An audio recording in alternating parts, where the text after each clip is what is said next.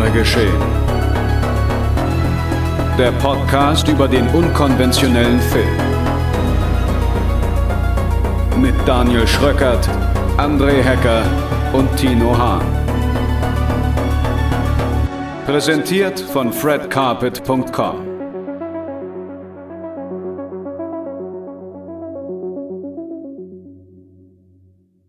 Ja, hallo und herzlich willkommen zur ersten Ausgabe Genre Geschehen. Ein Podcast, der sich um das Abseitige, das Gruselige, das Blutige, das ja, Schräge, das Verstörende, das Unterhaltende im Bereich Genrefilm kümmern soll. Und das geht natürlich nur, wenn hier ein paar echte filmische Allesfresser vereint sind. Und die darf ich ganz herzlich an meiner Seite begrüßen. Ich begrüße André Hecker. Moin, moin. Und Tino Hahn. Hallo. Mein Name ist Daniel Schröckert. Ich äh, versuche hier das Ganze bei Fred Carpet an den Mann zu bringen und wünsche euch viel Vergnügen mit dem nun folgenden Programm. In der heutigen Ausgabe überprüfen wir, ob das Reboot von Wrong Turn seiner Aufgabe auch wirklich gerecht wird. Wir zerfetzen XXL-Kuschelmonster in Willy's Wonderland und wir hypen und enthypen die Pflegedienste von St. Maud. Darüber hinaus kümmern wir uns noch um zwei Heimkinostarts, nämlich um die Erlösung der Funny und Psycho Gorman. Gern geschehen. Zack. Und da sind wir wieder zurück. Ja, liebe Freunde, haben wir das Ganze schnell mal abgekürzt. Und wie geht's euch? Was macht die Kunst? Wie sieht euer Filmleben aus? Ja, immer noch sehr heimisch vor allem. Ne? Also wir haben gerade ja gehabt, habt ihr heute gelesen, das schlechteste Jahr äh, seit 100 Jahren Kino äh, hat Inside Kino gestern äh, getitelt. Also, es war ja klar uns allen natürlich während der Pandemie, aber es nochmal so zu lesen offiziell ist irgendwie macht das, ist das sehr surreal, finde ich immer noch. Also aber es waren 1945 mehr Leute im Kino als 2020 oder was will Inside Kino damit Das wollen sagen? sie damit ausdrücken, ja. Okay, gut. Ja. Also wie gesagt, das war uns glaube ich allen bewusst, aber es irgendwie nochmal so zu lesen ist irgendwie schon tut ein bisschen weh, muss ich sagen irgendwie. Es ist immer noch sehr es gibt so vieles, was man gerne im Kino sehen würde, aber es geht halt nicht. Das ist aber schade. Aber dabei stimmen doch die Zahlen jetzt, sag mal, sag ich mal, jetzt aus China, da kann Tino ja bestimmt was zu erzählen, äh, doch eigentlich wieder so ein bisschen positiver, oder? Ich meine, ähm, zumindest scheint ja noch genug Geld umgesetzt werden zu können und ein Markt zumindest scheint noch genug generieren zu können, mit dem man so den Betrieb auf jeden Fall auf der einen Seite der Erdkugel aufrechterhalten kann. Naja, Japan hat ja auch einen Besucherrekord aufgestellt. Also ich glaube, das ist schon möglich, weil die Leute ja einerseits auch nach dieser langen Zeit des Zuhause-Sitzens wieder in die Kinos drängen. Aber ich weiß halt nicht, wie diese Aufbruchsstimmung oder so in Deutschland aussehen wird, weil Detective Chinatown 3, auf den du sicherlich angespielt hast, hat ja über 455 Millionen am Eröffnungswochenende eingespielt, während die gesamten Kinos in Deutschland 2020 383 Millionen eingespielt haben. Ja. Also ein einzelner Film an einem Wochenende hat mehr gemacht als alle Kinos in Deutschland zusammen im gesamten Jahr. Aber ich könnte mir vorstellen, dass schon einige Leute eben gerade all das jetzt wieder in Anspruch nehmen werden, was sie so lange nicht in Anspruch nehmen konnten. Und ich glaube, davon werden auch die Kinos profitieren. Ja, aber wir sind ja sehr von US-Produktionen abhängig. Also wir haben ja quasi nicht diese wie nennt man das, Autonomie, dass wir unsere einheimischen Produktionen schauen können. In China haben wir halt jetzt zwei Filme an einem Wochenende den Vorverkaufrekord von Avengers Endgame geknackt. Also da wird ein Rekord nach dem anderen gerade wieder eingestellt. Das wäre in Deutschland mit ausschließlich deutschen Produktionen eher schwierig. Ja, aber zumindest für den deutschen Markt könnten einige Produktionen ja trotzdem nochmal neue Rekordmarken aufstellen. Also das ja, also halte ich auch nicht für ausgeschlossen, aber ich glaube schon, dass du so, so einen Kickstarter-Film wie zum Beispiel James Bond oder so brauchst, weil für die ganzen kleineren Produktionen ist es für die Kinos wahrscheinlich auch nicht wirtschaftlich möglich, weil auch wenn die Kinos wieder aufmachen, wird ja die begrenzt, wird ja trotzdem eine Beschränkung da sein. Vermutlich 50 Prozent, maximal 75 Prozent, was übrigens auch in China gilt, 75 Prozent Saalauslastung maximal was die Zahl noch ein bisschen eindrucksvoller macht. Und man weiß ja nicht, wie es in Deutschland aussieht. Also ja. ich könnte mir vorstellen, also Anfang März wird mal eine Fahrtplan gegeben. Oder vielleicht wisst ihr ja schon, wenn der Podcast erscheint, seid ihr gerade aus dem Kino gekommen und denkt euch, was labern die denn da? Nein, aber wahrscheinlich wird es so sein, es wird klar gemacht, wann die Kinos öffnen.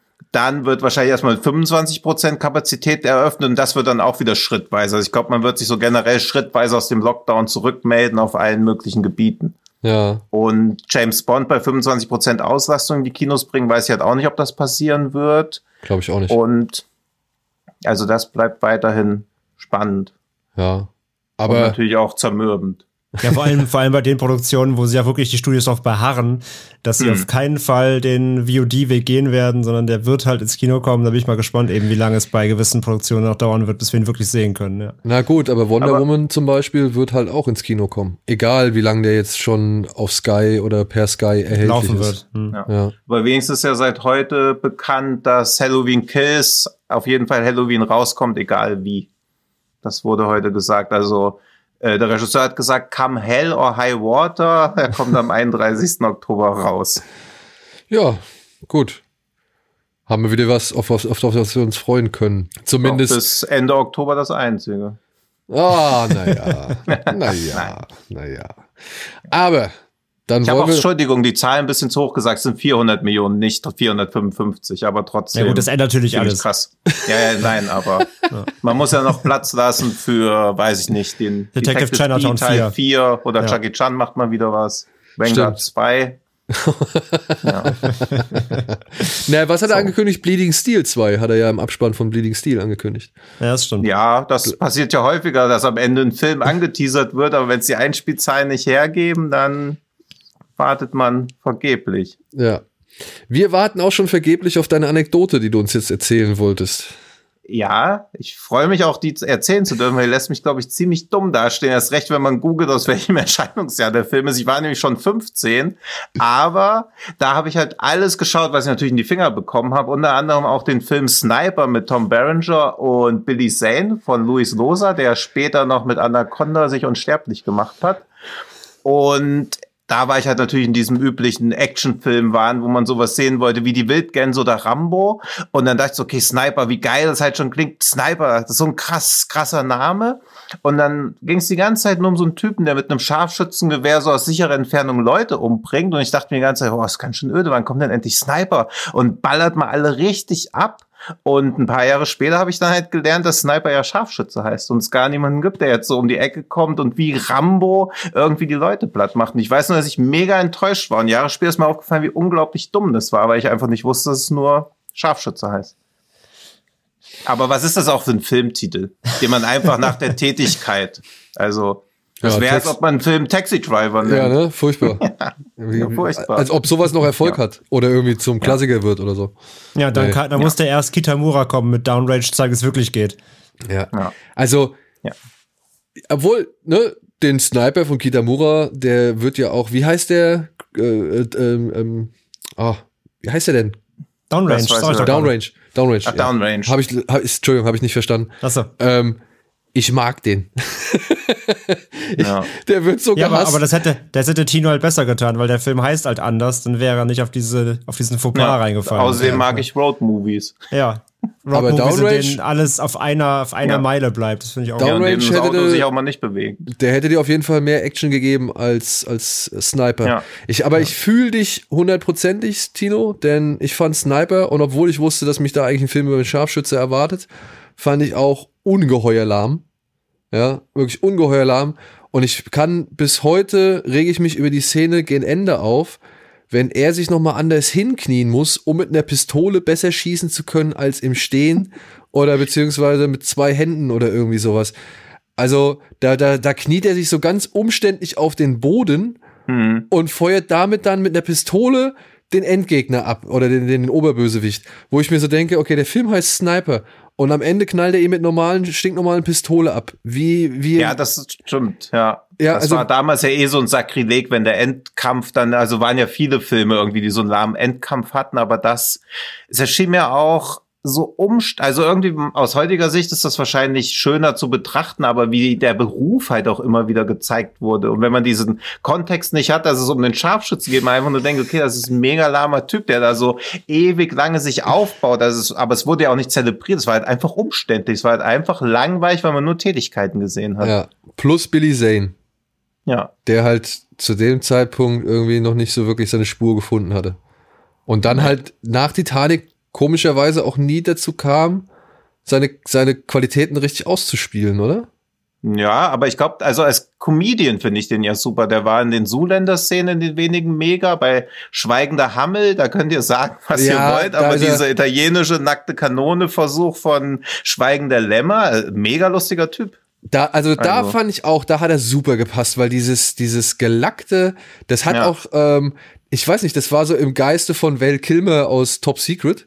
Mhm. So, ja, genau. Ja. ja.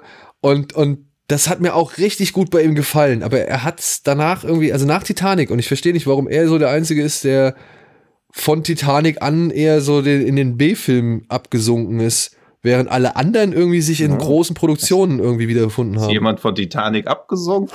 Das ist ja ungewöhnlich. ja, aber er ist, er ist wirklich der ja, Einzige. aber ich meine, er war halt auch nur der Bösewicht. Und ich meine, der Titanic-Bösewicht ist halt auch schon sehr klischeehaft. Also er hatte ja nicht viele Möglichkeiten, sich da zu profilieren. Aber, Aber falls man ein amerikanisches OSS 117 Remake geben sollte, würde ich gern Billy Zane sehen. Ja, da würde ich auch nicht Nein sagen. Wo er jetzt wahrscheinlich auch aussieht wie Johnny Depp in diesem einen, wo er auch diese Halbklatze hat. Also kann sein, dass Billy Zane ganz schlecht gealtert ist. Black Mass? Ja. ja. So ähnlich stelle ich mir Billy Zane jetzt vor, nur attraktiver. Ja. Aber das bringt ja. uns ja zum Thema Auftrag erfüllen, ne? Wenn halt so ein Film Sniper heißt und dann kriegst du irgendwie nicht mal vernünftige Sniper-Action irgendwie und dann killt er am Ende auch noch die Pistole. Äh, kommen wir doch direkt mal zum ersten Film des Tages und der Frage, ob der Film wirklich seine Aufgabe erfüllt oder schlichtweg Etikettenschwindel ist oder keine Ahnung, wie man es immer auch betiteln will. Die Rede ist von Wrong Turn. Ein Reboot der berühmten Hillbilly-Inzucht-Kannibalen-Slasher-Reihe, der ganz neue Wege geht. Inszeniert von Mike P. Nelson mit Charlotte Vega, Matthew Modine, Emma Dumont und Bill Sage in den prominenteren Rollen. Und es geht hier ja eigentlich um genau das, worum es immer geht. Eine Gruppe von Teenagern kommt vom Weg ab und gerät in jede Menge Scheiße. In diesem Fall sind es hier, was sind es, sechs, glaube ich? Kann es sein? Ich meine, äh, es ja. sind sechs, ja. Ja, sechs Teenager. Anfänglich ja, aber ich will nicht zu viel spoilern. Ja, ja, sechs Teenager, die hier in eine Kleinstadt fahren, um über den ja, Appalachenweg, wie ich inzwischen gelernt habe, zu laufen. Ja, oder Appalachian Trail, ich weiß nicht, Appalachian Trail, eine berühmte Wanderstrecke, die, keine Ahnung, ich glaube 3500 Kilometer durch Amerika führt. Ja, der ist quasi ja. die, der ist quasi die Worcestershire-Soße, das ist der Pfade. Man weiß einfach nicht, wie man sie ausspricht. Jeder macht's anders. Ja. Aber am Ende, haben, am Ende haben alle recht. Genau, ja. genau. Und er ist halt der Jakobsweg Amerikas, ne? Ja, wollte ich auch gerade sagen, dass da eigentlich Ich bin da mal weg eigentlich spielen sollte im US-Remake. Der passt ja jetzt hier auch, ich bin da mal weg, nur halt mit sechs Leuten. Aber vielleicht hat der eine oder andere oder der eine oder die andere ja, ähm, the, wie hieß der, ähm, The Trip mit Reese Witherspoon? Ich glaube, da läuft sie nämlich den gleichen Weg lang. Hm. Beziehungsweise läuft über die gleiche Wanderstrecke. Ah, leider verpasst, aber ich schreibe ihn mir mal auf. ja, gut. So viel dazu. Aber hier geht es wiederum, wie gesagt, darum, dass diese Teenager oder die jungen Menschen aus der Stadt, nee, sie sind ja alle schon berufstätig, genau, es sind keine Teenager mehr, die wollen halt über diesen Wanderweg laufen und weil der eine die Gruppe davon überzeugen kann, dass in der Nähe ein altes Vor liegt oder beziehungsweise abseits des Weges ein altes vorliegt, das man unbedingt mal gesehen haben sollte. Ja, verlassen sie den Pfad und werden mal mehr, mal weniger, mal nur als Gruppe gesehen auseinandergerissen. Und plötzlich treffen sie noch auf ein paar Leute in merkwürdigen Gewändern und mit merkwürdigen Helmen auf, die Geweihe und irgendwelche Tierschädel äh, tragen oder beziehungsweise mit Geweihen und Tierschädeln geschmückt sind und die Kacke ist richtig am Dampfen. Einstieg ist allerdings der, dass wir den Vater eines des, der, der jungen Menschen, einer der jungen Menschen kennenlernen und mitbekommen, wie er eben auf der Suche ist nach diesen Teenagern. Ich glaube, ja. so kann man die Handlung zusammenfassen, oder? Ja. Ja. Dass du es Handlung nennst, ehrt dich natürlich. Weil ich, also den Anfang mochte ich ja auch sehr, sehr gern, weil es so eine Art von Dringlichkeit zeigt und auch diesen, diesem vermutlichen Ableben zu dem Zeitpunkt der Teenager, zumindest ein Großteil der Teenager, auch so eine Relevanz bei ihm ist. Weil das ist ja ein großes Problem von diesen ganzen Backwood-Horrorfilmen, dass alle zehn Minuten wird ein Jugendlicher umgebracht. Wenn der Bodycount in der Gorge halt groß genug ist, bezeichnet man so einen Film ja schon als gelungen. Also da ist ja die Erwartungshaltung und die Anspruchshaltung immer sehr gering. Aber hier wirkt es in den ersten Minuten mal wirklich so, als ob es um Menschenleben gehen würde, als ob auch die Hinterbliebenen wirklich trauern würden. Also als ob man versuchen würde, die Charaktere Charaktere dreidimensional zu gestalten, aber nach den echt gelungenen ersten fünf Minuten, die auch eine schöne Erwartungshaltung geben, dass es eher wie so ein Thriller wird, wo ein Vater seine verschwundene Tochter sucht, gibt es erstmal eine, ich würde sagen, das waren schon 45 Minuten, vielleicht sogar noch länger Rückblende, was mit den Jugendlichen wirklich passiert ist. Und ab da befinden wir uns halt schon wieder in diesen Achtung, Wortwitz eingetretenen Faden. und ich würde dir ähm, noch hinzufügen, genau das, was du gesagt hast, dem stimme ich auch zu, dass der Anfang tatsächlich echt mal überraschend daherkam. Und ich muss auch sagen, er kam nicht in dem typischen, ich weiß nicht, ob man dazu Duktus sagt, aber in dieser typischen Klischee Atmosphäre rüber, dass dann Großstädter kommt und sofort irgendwie, keine Ahnung, auf Kollisionskurs mit den ach so zurückgebliebenen mhm. oder einfältigen Hinterwäldlern geht, sondern das fand ich tatsächlich eine sehr schöne Szene zwischen Matthew Modine, der diesen einen Folgesowski da an der Bar, der mhm. eben, der mehrfach im Film auftaucht, ähm, dass er ihn da halt nach seiner Tochter fragt und die auch schon so gerade wieder so eine kleine Diskussion anfangen wollen oder er ist so fast schon zu einer kleinen Grundsatzdiskussion kommt und dann sagt halt Matthew Modine zu ihm, hey, haben Sie Kinder? Und wenn es Ihre Tochter wäre, wann würden Sie, was, was würden Sie tun an ihrer, an meiner Stelle so? Und das fand ich ganz cool, weil in dem Moment Matthew Modine dem Mann auf Augenhöhe begegnet und sagt, ey, pass auf, ich will hier nur einfach mein Kind wiederfinden. Ich habe keinerlei Agenda oder sonst irgendwas. Ich habe kein Problem mit dir. Mir geht's einzig allein um meine Tochter und hat ihn mit so auf seine Seite gezogen. Und ich fand, das war ein schöner Move, den man von so einem Film normalerweise nicht erwartet, wenn man halt die Vergangenheit der Reihe, der Filmreihe betrachtet, in denen es darum mhm. ging, in der es darum ging, dass da irgendwelche Inzucht-Hillbillies äh, Menschen verschleppen und fressen und weiß ich nicht, schänden und keine Ahnung und vierteilen und so. Und das fand ich halt cool. Also das hatte halt schon, wie du sagst, eher so ein, so ein Thriller- oder Krimi-Vibe. Ja. Und dann ja, ich fand, wird's ja. die typische, typische Soße, ne? Ja, und vor allem, und dass das dann eben auch wieder anders geht im gleichen Film, das zeigen dann die Teenies eben oder die jungen Erwachsenen, die, wo dann eben der, der Switch stattfindet, die dann eben zeigen, wie man sich nicht verhält in einer fremden Stadt, in einem Dorf, in das man ähm, in das man hereinkommt und ja zu Gast ist quasi.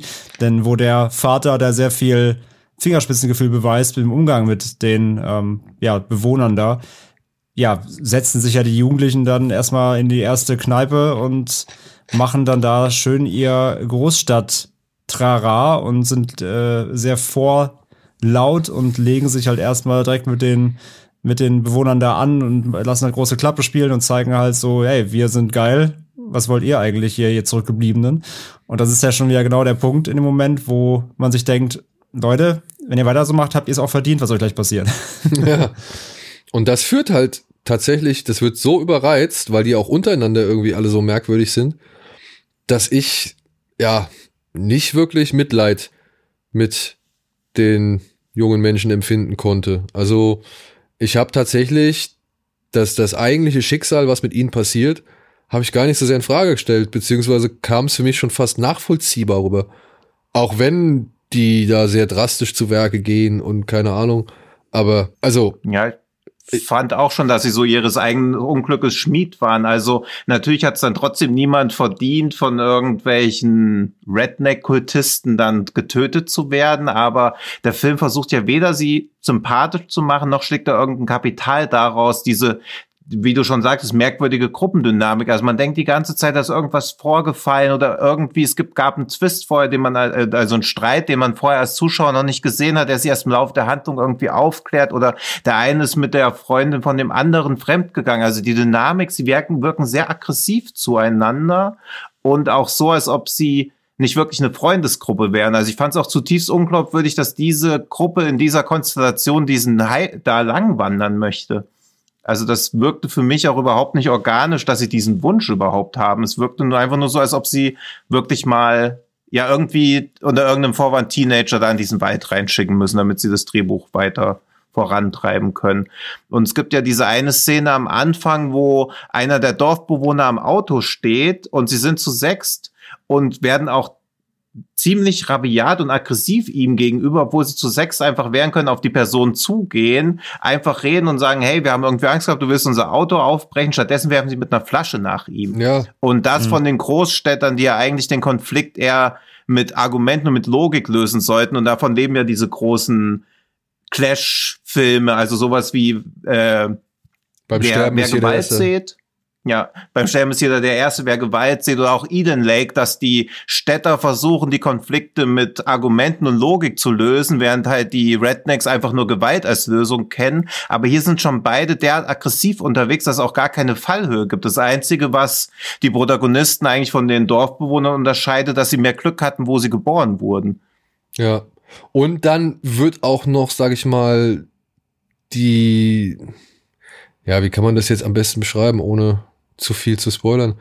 Aber die Konfrontation, der sie nachher ausgesetzt sind, die wird dann halt noch so, also das ist, das fand ich halt sehr widersprüchlich an dem Film. Zum einen hast du da diese, das hat André, glaube ich, schon mal festgestellt zuvor, du hast da diese diverse Gruppe, ja, mit dem ähm, homosexuellen Pärchen, mit den Mädels, die halt irgendwie einen Reifen wechseln können und die alle irgendwie fest im Leben stehen und sich behaupten können mit Argumenten, aber sich trotzdem wie die Axt im Wald verhalten.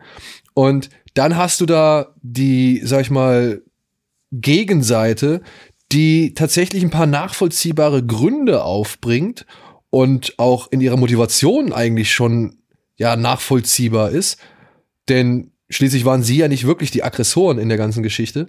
Und die werden dann aber trotzdem auch noch mit so ein paar Momenten und Szenen, auch im späteren Verlauf des Films, nochmal zersetzt, um dann irgendwie doch sagen zu können, ja, vielleicht sind die ja oder ist das ja doch der falsche Weg oder vielleicht ist das ja doch ähm, fernab einer Zivilisation, wie sie erstrebenswert ist oder sonst irgendwie, wenn ihr versteht, was ich meine, ne? Mhm. mhm. Ja, und das ja. fand ich so, das fand ich so lame irgendwie, dass der Film sich da immer so Hintertürchen offen lässt, beziehungsweise so Widersprüche streut, die dann aber letztendlich und da kommt jetzt halt auch meiner Ansicht nach der Titel ins Spiel, letztendlich dann aber trotzdem das noch bedienen soll, weswegen man sich eigentlich einen Film wie Wrong Turn anschaut.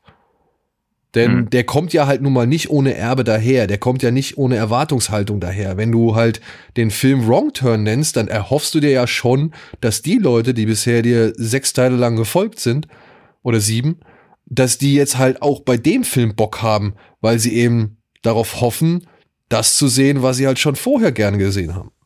Ja klar, die Fanbase äh, hat jetzt nun mal einfach auch ein Bild davon. Die haben, wenn es ja so will, sogar Figuren bekommen, die sie jetzt als ja Franchise quasi sehen können. Also die, die Hinterwäldler quasi, die sind ja zum, zum Franchise-Etikette geworden. Und selbst die hast du jetzt hier quasi ja nicht. Also du nimmst den Leuten ja erstmal, wenn wir jetzt rein von der Zielgruppe sprechen, die Wrong Turn eben jetzt so lange verfolgt haben, nimmst du ihnen erstmal eigentlich den Bodensatz deines Franchises und machst etwas Neues auf. Und ja, dann muss man auch darüber mitsprechen. Am Ende des Tages fehlt ja auch so ein bisschen das, was die letzten Teile, wie Tino schon gesagt hat, das, was überhaupt aus den Schaufeln ausgemacht hat, nämlich den Gore. Denn insgesamt, Wrong Turn, also der neue jetzt, hat zwar, hat zwar Gewalt und hat auch einige drastische Momente, aber meistens sieht man immer eher das Ergebnis statt die Tat. Und auf jeden Fall sollten sich Franchise-Liebhaber darauf einstellen, dass sie eben das, das maximal ausgereizte Gekröse hier nicht bekommen. Und das ist genau der Punkt eben. Der Film, ich, ich frage mich so ein bisschen, wen der Film genau ansprechen will, weil die, die Franchise-Hardcore-Fans, äh, sag ich mal, sind es auf jeden Fall nicht. Ja. Ja, und er hat sich ja auch, also man kann, also den ersten Wrong Turn mag ich ja wirklich, der war gut, beziehungsweise sogar erstaunlich gut, nachdem er ja auch irgendwie eher so ein bisschen als so ein Trash-Film bezeichnet wurde. Ich habe den mit ein paar Jahren Verspätung gesehen, aber auch gedacht, okay, alles völlig okay. Die Teile danach sind natürlich teilweise schon richtige Krütze. aber sie haben sich ja trotzdem so eine Fanbase aufgebaut, zu der man auch stehen mag, wie man möchte. Wenn ich dann auch diese Limited Editions sehe, wo die diese Figur, also dieser Dreifinger Street Toes wahrscheinlich oder Three Finger, wie er auch immer heißen mag, zu sehen ist, aber da baust du dir halbwegs bekannte Charaktere auf, die ja sogar schon eigene Namen haben, wo du ja denkst, okay, wenn du ein Franchise hast, wo die Fans eigene Namen für die Figuren ausdenken, bei Hellraiser wurde ja Pinhead auch nie offiziell Pinhead genannt, das ist ja auch von den Fans ein gemachter Name, was ja immer ja. zeigt, okay, die Figuren funktionieren und dann rebootest du das. Und das Problem war ja nicht, dass die Figuren scheiße waren, sondern dass die Drehbücher mal scheiße waren. Aber du hättest ja auch mit diesen Figuren irgendwas Neues machen können. Oder irgendwas, was Fanherzen mehr befriedigt. Aber The Foundation, das ohne zu viel zu spoilern, ist halt im Prinzip eine Art Kult mit eigenen Regeln, der aber trotzdem wenig Oh, lustig, wenig Kultpotenzial hat. das, das, war unbeabsichtigt. Wo also gar nicht klar ist, was in dem zweiten Teil damit passieren soll. Das heißt, weder irgendwelche ikonischen Figuren, du hast auch keine, ja, ich mag sein, dass das jetzt ein Spoiler ist, aber es ist auch ein bisschen Erwartungshaltungsmanagement. Du hast ja keine krassen Monster oder monsterähnliche Figuren. Und deswegen glaube ich, dass wenn Wrong Turn als Franchise eine Zukunft hat, wird das eher wie so eine Anthologieserie. Also, dass es immer darum geht, dass du Jugendliche hast, die eine falsche Abzweigung genommen haben und die dann auf irgendwelche Gefahren stoßen. Aber das macht ja jeder Backwood-Horrorfilm oder fast jeder Slasher am Anfang auch oder jeder Haus im Wald-Film macht es ja auch. Also du hast überhaupt nichts. Also das Franchise hat nichts außer diesem Namen, den du mit diesen ikonischen Figuren aufgebaut hast und die haust du raus. Also es ist wie halt ein Hellraiser ohne Zenobiten. Und was das wird, hat man ja mit Hellraiser sieben oder acht gesehen. Kannst du machen, wenn du halt den Fans dann aber auch genug auf der Gegenseite bietest. Und das ja ist halt bei 140 Minuten, äh, bei 140 110. Minuten, 110 Minuten, eine Stunde 40? 50? 50. Eine 50. Stunde 50, ja. Ähm, bei eine Stunde 50 und den gezeigten Gewalttaten, die an sich nicht verkehrt sind. Wirklich, da würde ich sagen, mhm. da sind zum Teil schöne handgemachte Effekte zum Einsatz gekommen. Das sieht aber auch immer dasselbe. Ja, aber ist ja egal. Funktioniert, sieht gut aus. Ja. Ja. Oh. Also das, das, das kann man, da kann man ja die Qualität, äh, nur wenn sie jetzt mehrfach zum Einsatz kommt, jetzt nicht irgendwie schlechter reden, weil ja. sie halt mehrfach zum Einsatz kommt. Aber die Originalität kann ich damit schlecht Die reden. Originalität kannst du schlechter reden. Ja. Aber qualitativ an sich waren die Gewalt oder Gore oder Splatter-Szenen, wie man immer sie nennen möchte, waren die schon gut gemacht und hatten auch ihre, ihre Wirkung. Kann ja. man auch allgemein, glaube ich, mal für den Film sagen. Also es ist auf jeden Fall der optisch generell beste seit dem ersten damals. Also ja. da der der ja. der das Production Value, das spricht keine keine Bände mehr von den ganzen B-Trash-Geschichten der der Nachfolger. Wo ich auch da sagen muss, er sieht toll aus oder wie ein richtiger Film, bis diese Foundation ins Spiel kommt. Ab da kackt er auch aus meiner Sicht relativ ab, weil das teilweise schon ein bisschen wie so Live-Rollenspiel aussieht. Das Problem ist halt wieder da, das wurde schon besser gemacht und das ist wieder das Problem. Also das hast du einfach ja. schon besser gesehen und du hast schon recht, es wirkten so ein bisschen wie ein Cosplay, ja. Und ja. da war ich dann auch nicht überrascht, als ich dann gelesen habe, dass der Regisseur, Herr Nelson, dass der ja schon der Regisseur war von The Domestics. Und das war auch so ein Endzeitfilm, den würde ich genau auf das gleiche Level wie diesen Wrong Turn hier hieven. Der ist halt irgendwo im vergessenswerten Mittelfeld. Ja, sieht nicht verkehrt aus, macht auch nicht unbedingt die verkehrtesten Sachen, ist aber stellenweise dann auch wieder hanebüchen oder dämlich. Ja, also zumindest ähm, muss ich in dem Film akzeptieren, dass innerhalb kürzester Zeit in der Endzeit ja schon wieder diverse Menschen sich zusammengerottet und irgendwelche Clans mit eigenen Outfits äh, gegründet haben, so, weißt du, die halt schon ihre eigenen Symboliken und, und Kostüme und sowas besitzen, wo ich mir also dachte, ein bisschen, ein bisschen wie Doomsday, nur nicht so unterhaltsam. Ja, genau. Ja. Oder beziehungsweise wie Doomsday, der sich ernst nimmt. Und das ist ein großes Problem. Ja. Ja, weil, also dann hast du ein großes Problem, weil diese Endzeit, die konnte ich halt, ja, die konnte ich in den Domestics auch nicht wirklich genau, also genauso wenig akzeptieren, wie ich jetzt in Wrong Turn die, sag ich mal, Bereitschaft von gewissen Figuren etwas auszuhalten nicht akzeptieren konnte. Ja, also nicht innerhalb dieser Zeit, die da vergangen sein soll. Und ja, optisch finde ich, ähneln sich diese beiden Filme auch ungemein, weil die haben auch so ein bisschen so aus, so einen verblassten, ja, so eine verblasste Farbpalette irgendwie. Das ist alles ein bisschen verwaschen, so, würde ich jetzt sagen. Und der Gesamteindruck oder das, das Restwirken im Kopf ist genauso gering wie bei äh, The Domestics, meiner Ansicht nach, wie hier in Wrong Turn. Und ich glaube, das größte Problem an Wrong Turn ist eigentlich die Tatsache, dass er so heißt und ein Reboot von dieser Serie sein soll. Hätte der Film anders gehießen, glaube ich, wäre das gar nicht so ein großes Thema, denn dafür ist die Geschichte dann doch ganz interessant. Oder Ja, es wirkt auch wirklich so, als ob sie einen anderen Film hatten. Also wir haben ja schon erwähnt, dass es so diese rahmenden Elemente gibt mit dem Vater, der seine Tochter sucht und der dann auch über weite Strecken komplett aus dem Film verschwindet und auch am Ende eher so halbherzig nochmal so rein integriert wird. Also es wirkt wirklich wie Versatzstücke aus einzelnen Filmen. Und, und nicht trotzdem sind das mit die besten Szenen leider. ja, ja. Weil, Ja. weil Ja, aber sie haben auch eine andere Tonalität, finde ich. Ja. Sie wirken auch deutlich ernster, deutlich getragener, weil als Regisseur weißt du ja trotzdem heißig, was du da tust. Und wenn du halt merkst, okay, ich will dir einfach nur zeigen, wie Menschen abgeschlachtet werden, dann verzichtest du halt auch auf so Szenen. Mhm. Oder du machst den Film halt noch träger, aber er will weder das eine noch das andere zeigen. Und mein größtes Problem mit dem Film ist eigentlich, dass diese Foundation selbst erstellte Regeln hat, die sie aber alle zwei Minuten brechen, sich selber widersprechen, komplett inkompetent auch wirken und auch in keiner Weise bedrohlich. ja, Also das ist, ja. also der Horroreffekt fehlt halt null und es gibt am Anfang eine Szene, wo sie dann auch im Wald übernachten müssen und zelten. Als sie morgens aufwachen, stellen sie fest, dass sie auf einem Friedhof geschlafen haben. Aber das ist ja überhaupt nicht gruselig, wenn man weiß, okay, im Wald sind Räuber. Also das ist ja nicht gruselig. Das wäre gruselig, wenn man weiß, krass, das sind Geister oder Dämonen. Aber so ist das ja überhaupt Ja, kein vor allem, sind die, Horroreffekt. vor allem sind die Steine ziemlich groß und echt viele. Also das, da waren sie schon Ja. richtig krass blind. Und das Ding Ja. ist halt auch einfach, wie du eben schon sagtest, ne, gerade was mit dem Vater, also hier Matthew Modine, der, der ist halt für mich auch der beste Charakter. Also auch der, der, mit dem habe ich am Ja. besten mitgefühlt, weil er auch der einzige ist, der irgendwie so eine gewisse Emotionalität trägt. Der, der war am interessantesten einfach, der war am sympathischen. Der sah in seinem, der hatte, wenn der da aufbricht, hat er so ein, so ein Jogger-Outfit an. Er sah aus wie so ein Präsident im Ruhestand, der jetzt aufbricht irgendwie zum Golfen. Das war irgendwie, der hat irgendwie so eine, der hat eine geile Dynamik.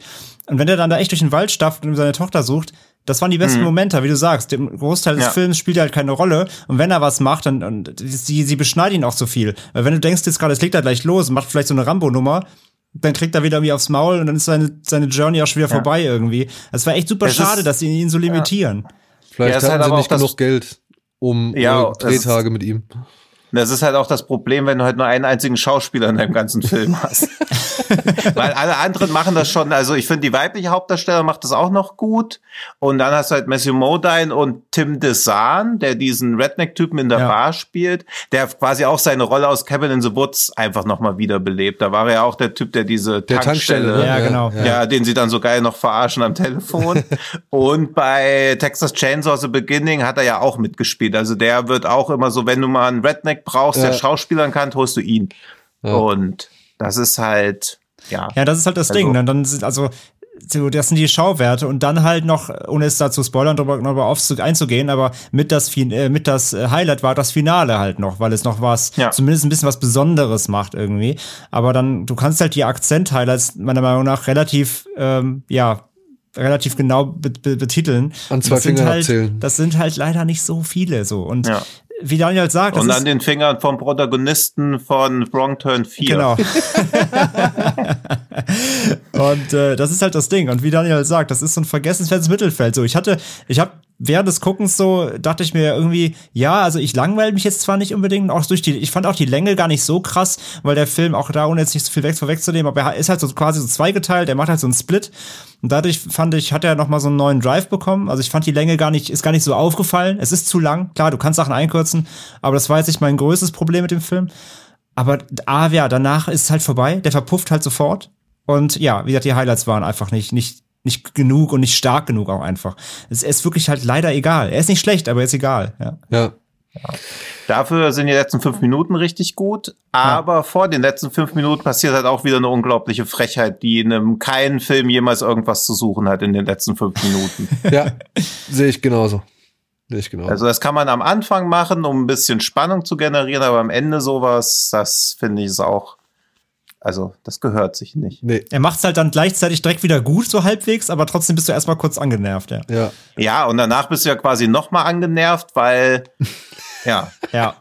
weil halt. Genau. macht sich selber und ziemlich bevor schwer. wir jetzt uns Also- zu weit aus dem Fenster lehnen und den letzten auch noch äh, vergraulen äh, für diesen Film, würde ich sagen, machen wir schnell kurz mit einem Film weiter, der bei Letterboxd Achso, wir können gerade noch sagen, sorry, um sich zu zerbrechen, kurz zu sagen, ne? Also Ja, Wrong, Turn. Wrong Turn sollte ja eigentlich jetzt einen Kinostart bekommen, Ende Februar in Deutschland, ist verschoben.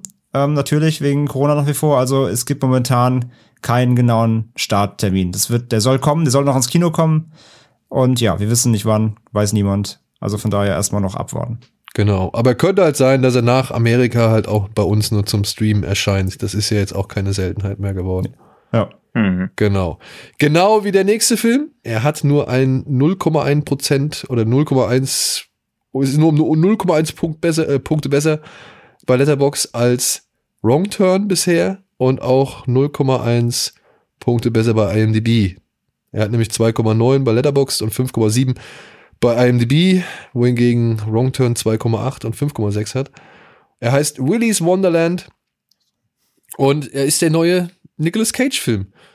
Inszeniert von einem Mann namens Kevin Lewis und hier geht's eigentlich um Nicolas Cage, der hat eine Autopanne und um die Reparatur so, wenn ich es richtig verstanden habe, bezahlen zu können, soll er ein Kinder-Event-Center, das ziemlich runtergeranzt und runtergeraved ist, das soll er halt wieder auf Vordermann bringen. Allerdings hat man Über ihm nicht Nacht. Über Nacht, genau. Ja. Allerdings hat man ihm nicht gesagt, dass in diesem, ja, in diesem Willy's Wonderland, in diesem Kinderparadies, dass dort 1,80 Meter große Plüschrobotermonster rumstehen, die jedem ans Leder wollen, der halt die ganze Nacht da irgendwie verbringt. Und jetzt muss halt Nicolas Cage jede Menge Kuschelmonster zusammenkloppen Und putzen.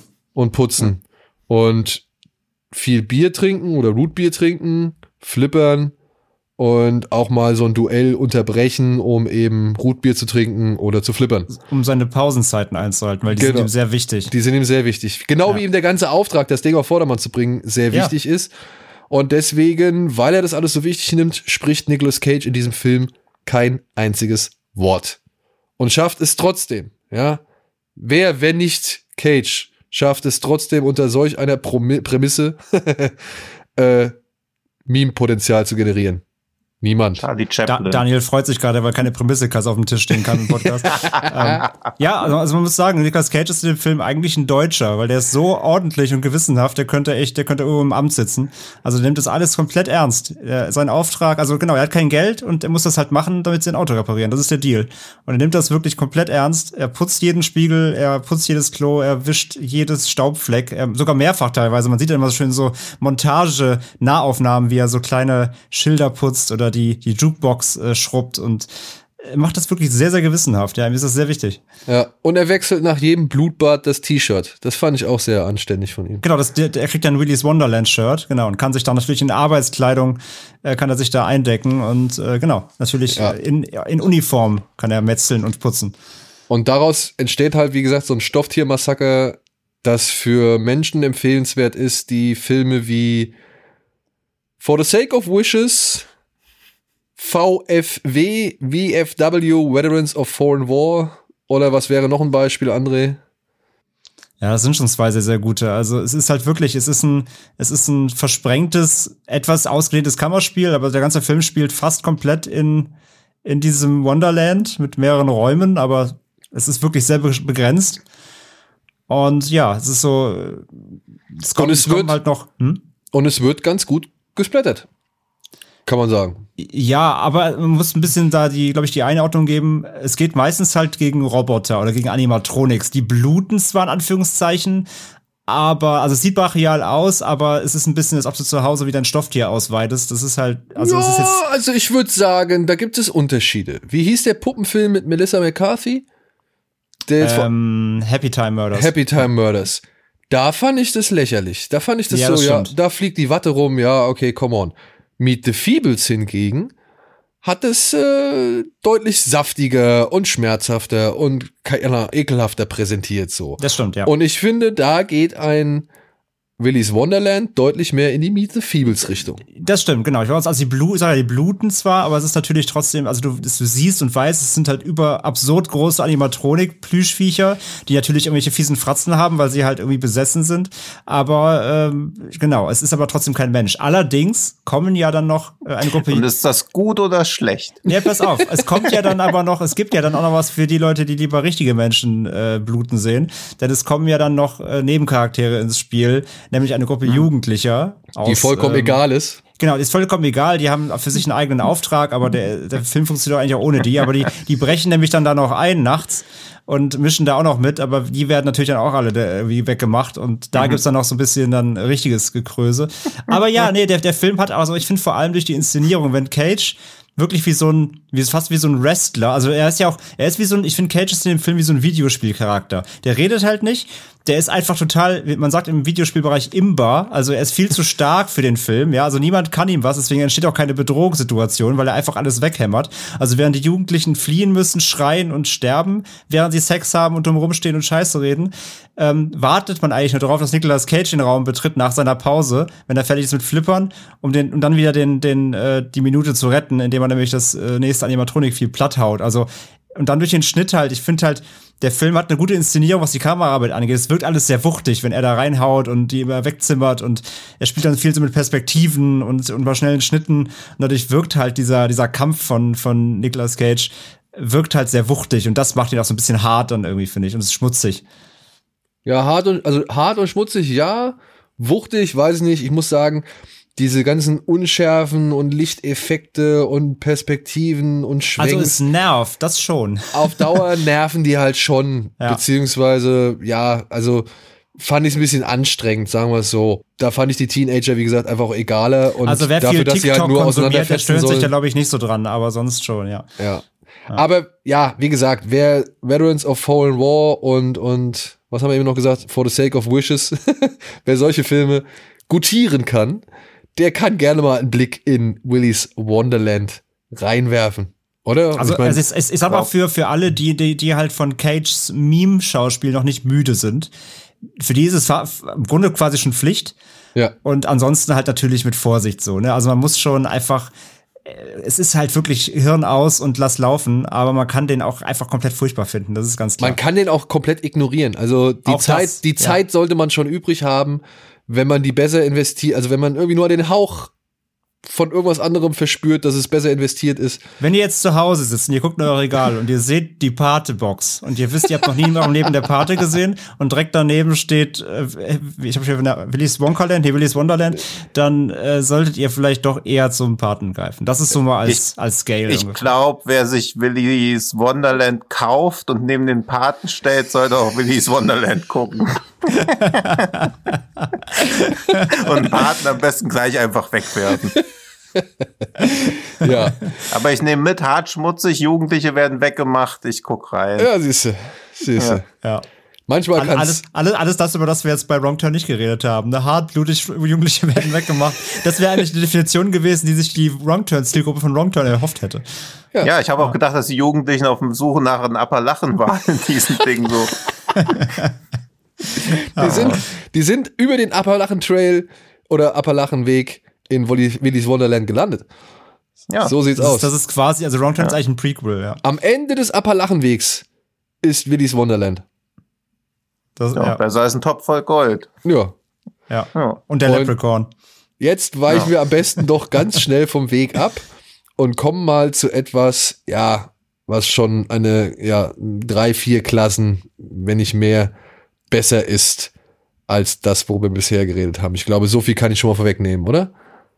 Definitiv. Ja, das ist ja. jetzt ja. schon so ein bisschen, das ist nicht mal ein Äpfel mit Birnen Vergleich, sondern irgendwie ein Vergleich mit irgendwas, was nicht mal eine Frucht ist.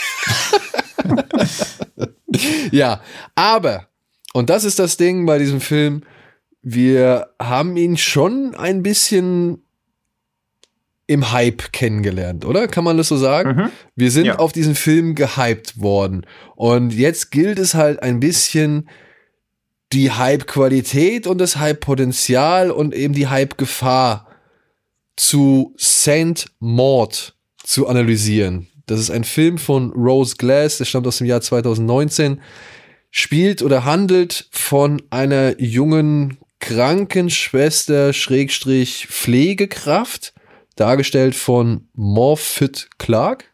Haben wir uns inzwischen darauf geeinigt? Dass ich denke schon, aber les mal bitte, buchstabier mal bitte den Namen. Ich finde das so geil. Also ich würde auch super gern so heißen wie sie mit Vornamen. M-O-R-F-Y-D-D.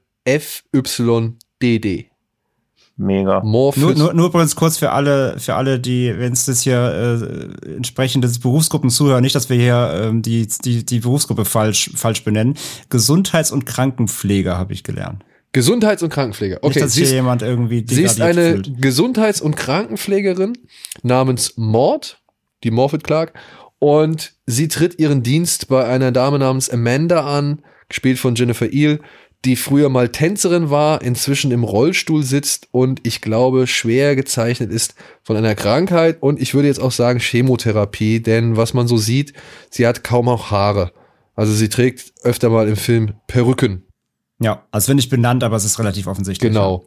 Mhm. Und Jetzt ist der Umstand dieser, dass eine wirklich gottesfürchtige, strenggläubige Frau, die hoffnungsvoll an eben den Herrn und die Erlösung und das Gute glaubt und auch davon überzeugt ist, dass der Herr entweder mit ihr in, sag ich mal, Kontakt tritt oder durch sie spricht.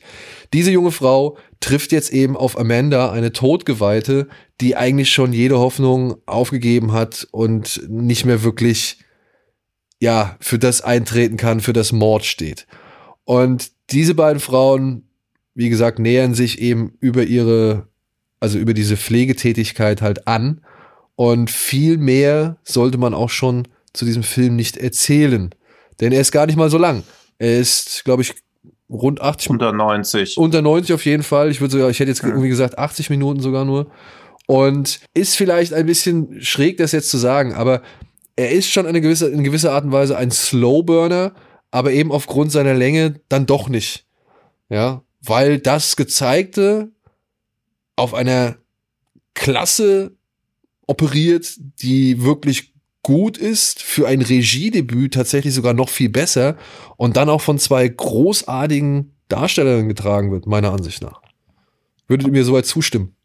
Ja, absolut.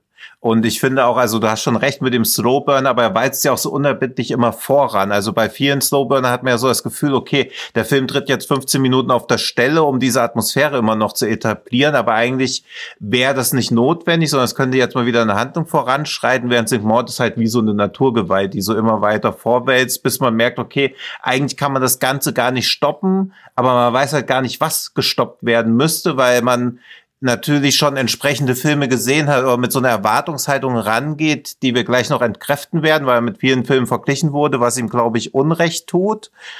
Und man die ganze Zeit denkt, okay, wo führt das jetzt so genau hin? Weil aus meiner Sicht ist das ein Drama, das wie ein Horrorfilm inszeniert wurde, aber kein rein rassiger Horrorfilm hat bisher, ist immer ein bisschen doof, das Mitte Februar zu sagen, aber bisher die besten Schockeffekte des Jahres. Und ich glaube, das werde ich aber auch am 31.12. um 23.59 ähnlich sehen. Also ich habe mich zweimal richtig erschrocken, ohne dass es irgendwie erzwungen wurde, sondern die Schockeffekte waren halt auch deshalb so krass, weil du als Zuschauer komplett in ihrem Charakter drin bist. Nicht wie bei vielen normalen Jumpscare-Film oder so, wo du zuschaust, nicht erschreckst, weil da irgendjemand was Schlimmes passiert, sondern hast du das Gefühl, dass das dir passiert, weil dich der Film so reinzieht in diese Figur.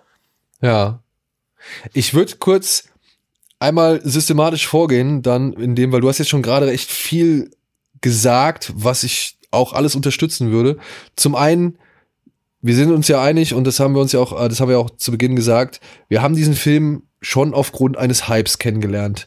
Bei der Letterbox Review des Jahres 2020 wurde dieser Film als ja der bestbewertete Horrorfilm des Jahres vorgestellt. Und das war für uns, für uns ja. drei, wenn wir ihn nicht ohnehin schon auf der Liste hatten, aber nochmal so der finale, weiß ich nicht, Impuls. Ritterschlag oder Impuls. Ja. und der war ja auch von A24, was man ja eh schon immer auf der Liste hat, aber wenn man da noch hört, okay, sie haben noch einen Horrorfilm in petto. Genau, und ich meine, A24 hat ja schon viele Dramen mit mystischen oder fantastischen oder eben horrorartigen Elementen gehabt.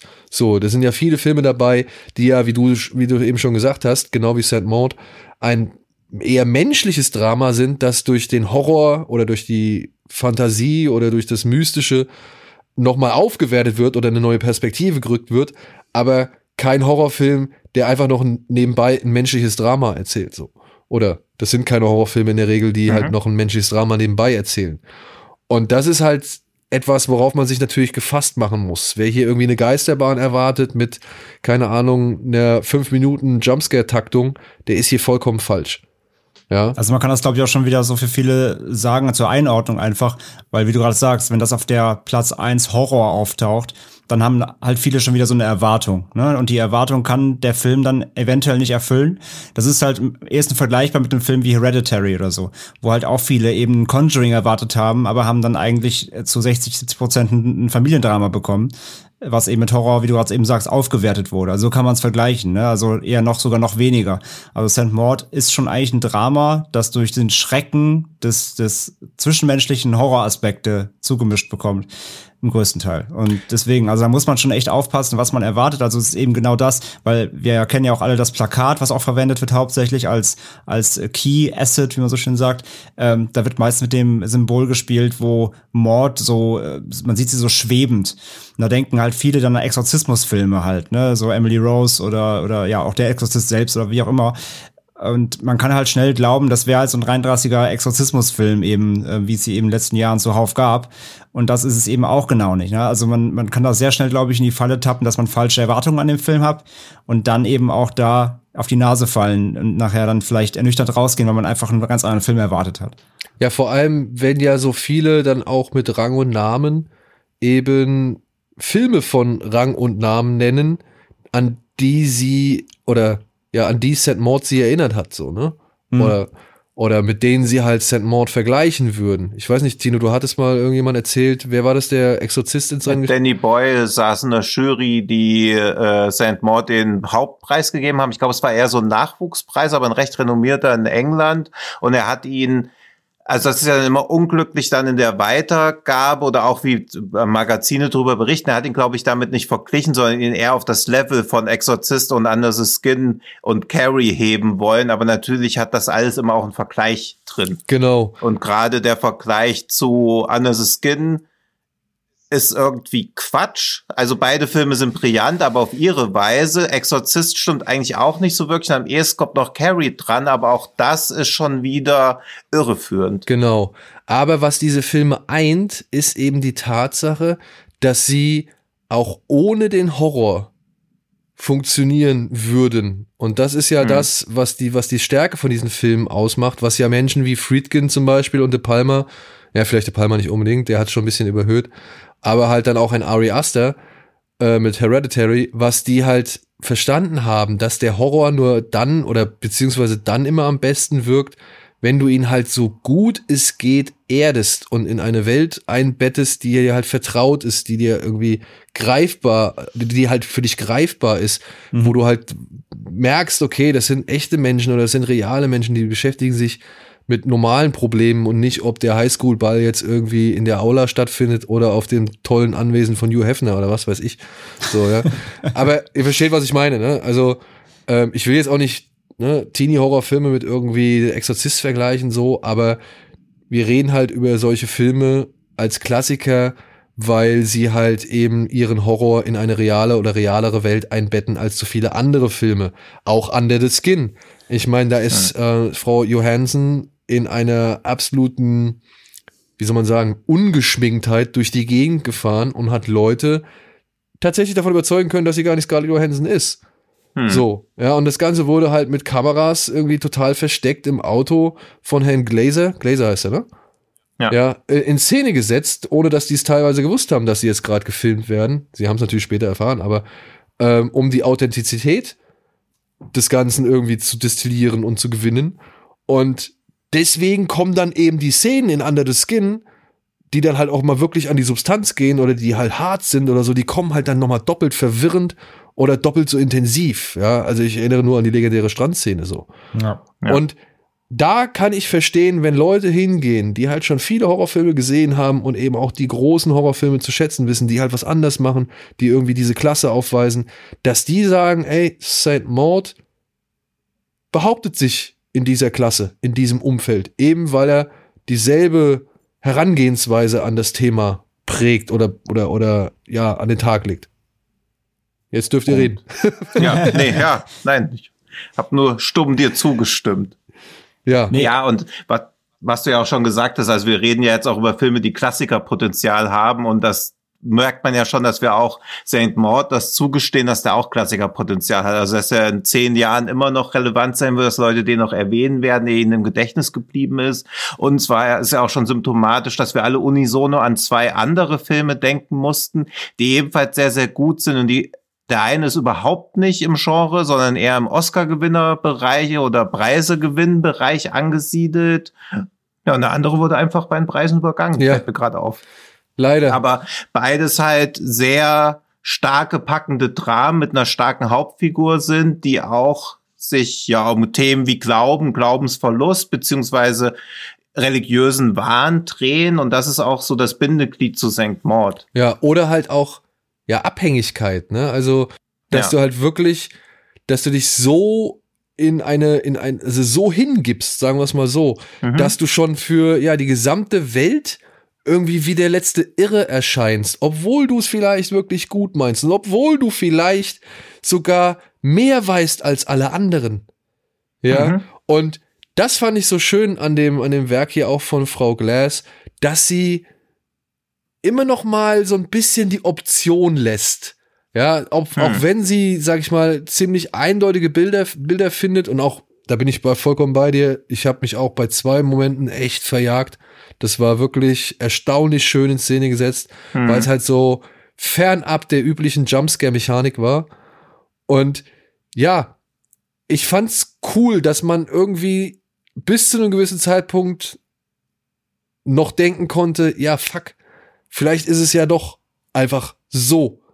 Auch wenn du es Hm. vielleicht gar nicht wahrhaben willst oder auch wenn du, wenn es für dich irgendwie nicht nachvollziehbar erscheint oder wenn es zu abstrus wäre oder keine Ahnung, zu groß gedacht. Aber ich fand das cool, dass man irgendwie bei diesem Film für eine sehr lange Zeit dachte, sie zieht's durch. Sie macht's genauso. Und das, das, das gefällt mir. Plus, Ja, und auch, und auch Ja. vor allem, wir haben ja schon die, wir haben ja auch schon die, also du hast ja am Anfang Slowburn gesagt, ähm, das kann man vielleicht auch nochmal genau ein bisschen klassifizieren. Das entsteht vor allem meiner, meines Erachtens nach dadurch, dass der Film halt sehr viele getragene Monolo äh, Di Dialoge hat zwischen den beiden Hauptfiguren und es gibt sehr viel, äh, sehr wenig Musikeinsatz, gerade in der ersten Filmhälfte. Und dadurch wirkt das alles sehr ruhig und sehr getragen. Dadurch entsteht auch dieser, dieser gewisse langsame Ansatz, wenn man das so dann Slowburn nennen möchte. Aber vor allem auch in diesen Dialogen zwischen den beiden, was da noch mitschwingt. Ich finde, da sind auch so viele so viele Facetten drin, weil es geht auch tatsächlich noch so ein bisschen auch um Selbstfindung auch von von Mord, dem, ihrem Charakter. Es geht um, um Selbstfindung, um Sachen eingestehen. Da sind so ganz viele kleine Zwischentöne auch drin, die diesen Charakter auch so krass formen halt. Also da habt ihr, ich glaube Daniel hat es vorhin gesagt, dass man so das auch aus, aus ihrer Sicht so erlebt. Man ist so nah an ihr dran. Oder Tino, man ist so nah an ihr dran. Ne? Das, das, das, das bringt das auch mit rüber, dass sie so viele kleine äh, Momente findet. Teilweise dauern die nur eine Sekunde, aber das äh, zeichnet ihren Charakter halt super stark äh, aus und, und beleuchtet ihn halt von anderen Seiten, sodass du dann auch immer mehr ihren, ihren Weg verstehst, wo sie auch herkommt und wo sie hin will und so weiter. Und das ist schon richtig, richtig großartig. Also wirklich, Oh. also Wahnsinn. Und plus die Dialoge zwischen ihr und Jennifer Eel, die ich auch noch mal, die hatten auch eine sehr, eine, also eine finstere Facette Mhm. äh, zum Teil. Und dann aber auch irgendwie wieder mal so eine richtig zärtliche und wenn man es sich letztendlich durchdenkt, auch eine echt gemeine. So, ja. Also das Mhm. waren schon halt so Sachen, wo man sich fragt, boah, das, das hätte allein als, als Drama funktioniert. Das mein, das, das ist Ja. das, was ich vorhin sage. Da waren so Ja. diese Beziehung, die zwischen diesen beiden Frauen aufgebaut wird, ob nun mit sexueller oder ob nun mit freundschaftlicher, ob nun mit fürsorglicher Spannung, sei jetzt mal völlig dahingestellt, auf welcher Ebene diese Beziehung für jemanden am besten funktioniert oder am besten dargestellt wird. Aber ich fand, egal welche Position man da irgendwie einnimmt, das, das war alles gut ausgespielt und gut, gut Hm. rübergebracht und gut formuliert auch, ohne zu viel zu reden oder sonst irgendwas. Die reden da gar nicht so viel. Und das ist alles sehr schön auf den Punkt einfach. Das ist einfach sehr schön auf den Punkt. Plus die Inszenierung, die tolle, schwere, dunkle Bilder findet, so mit gewissen, ja, mit gelegentlichen hellen Aspekten drin oder, oder heraustretenden Aspekten und die sich dann auch in der Inszenierung, ja, der Film traut sich auch in der Inszenierung äh, nochmal ein, zwei Sachen, wo ich auch dachte, geil, Alter, das kommt, das sieht gut aus und es fühlt sich organisch für diese Welt an. Es sticht nicht zu sehr hinaus. Der ist auch extrem stilsicher halt. Ja. Also das ist Wahnsinn. Gerade auch, weil es ein Debüt ist. Ne? Der ist wirklich extrem stilsicher. Da sind so viele gute Bilder drin und so viele Einstellungen, wo du weißt, so, die funktionieren auch jetzt gerade nur deswegen, weil die so geschossen sind. Da sind so viele smarte Einstellungen drin halt. Ja. Gerade weil, wie du sagst, weil der, dass er anfängt mit den, sag ich mal, mit der Ebenen zu spielen, sag ich mal. Ja. Da sind solche Einstellungen drin, wo du denkst, Alter, Wahnsinn, ja. Ja. Ja.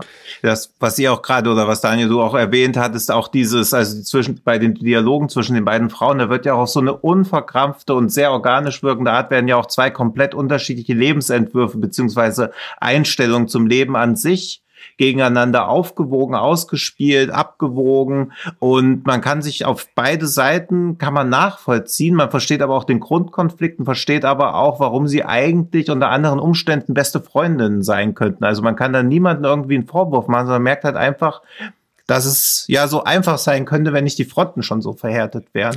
Ja, und halt diese Kräfte von außen einwirken würden.